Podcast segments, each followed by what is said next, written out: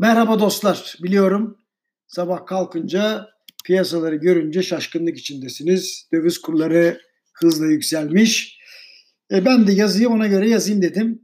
Bugünkü yazımın başlığı döviz Türkiye'nin her zaman yumuşak karnıdır. Çok iyi hatırlıyorum. Yıllar önce İstanbul'da Teşvikiye'de yürürken telefon çaldı. Birisi bana telefonda dedi ki sizi canlı yayına alıyoruz. Allah Allah. Neyse sokağın gürültüsünden kurtulmak için bir dükkana girdim. Eşya bakıyormuş gibi yaparken 2-3 dakika içerisinde bağlanan spiker hanımefendinin sorularına cevap vermeye başladım. Bana ne sordu biliyor musunuz? Dolar 2 lira olur mu? Ben de dedim ki 3 lira bile olur. O sıralarda 1 dolar 1 lira olur diye iddia edenlere rağmen söylenmiş bu söz büyük kıyamet kopardı. Sosyal medyadan hakaret üstüne hakaret işittim. Hatta ne oldu biliyor musunuz? Vicdansızlıkla suçlandım. Hocam yapma diye serzenişte bulunanlar oldu. Ben yapmıyorum diye de cevap verdim.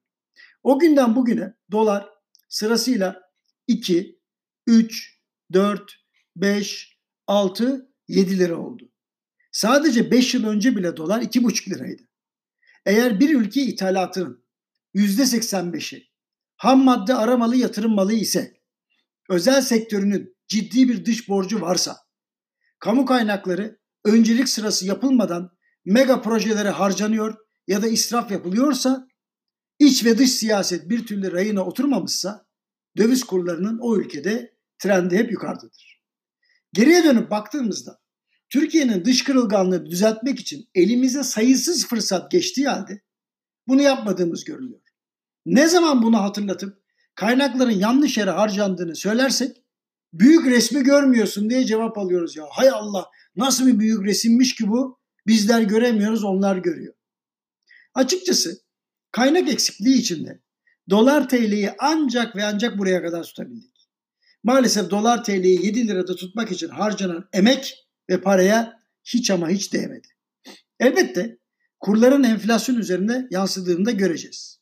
Merkez Bankası'nın faizleri daha da düşürmek için büyük bir cesaretle %7.4'e düşürdüğü enflasyon hedefi de inandırıcılığını kaybetmek üzere.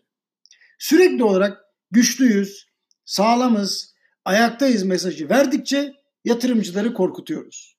Bunu da anlatamıyoruz bir türlü. Gerçekçi olmak lazım. Swap yoluyla eklenmiş olan parayı da çıkardığımızda Merkez Bankası'nın rezervleri negatif oldu şu an. Ancak rahatları yerinde olan yazar çizer dostlarımız dış kaynağa gerek yok diye bastırdıkça siyaset doğru adımı bir türlü atamıyor. Sonuç olarak döviz kurları yükselir düşer ama neticede trend her zaman Türkiye'de yukarı doğrudur.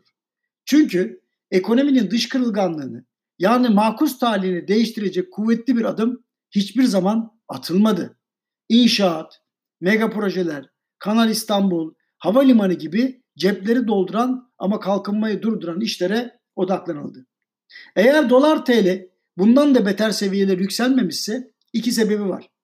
Türk insanının Türkiye olan inancını sürdürmesi, diğeri de yabancıların Türkiye olan inancını sürdürmesi.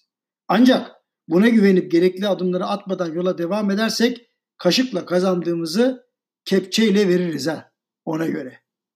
Hadi herkese iyi günler diliyorum.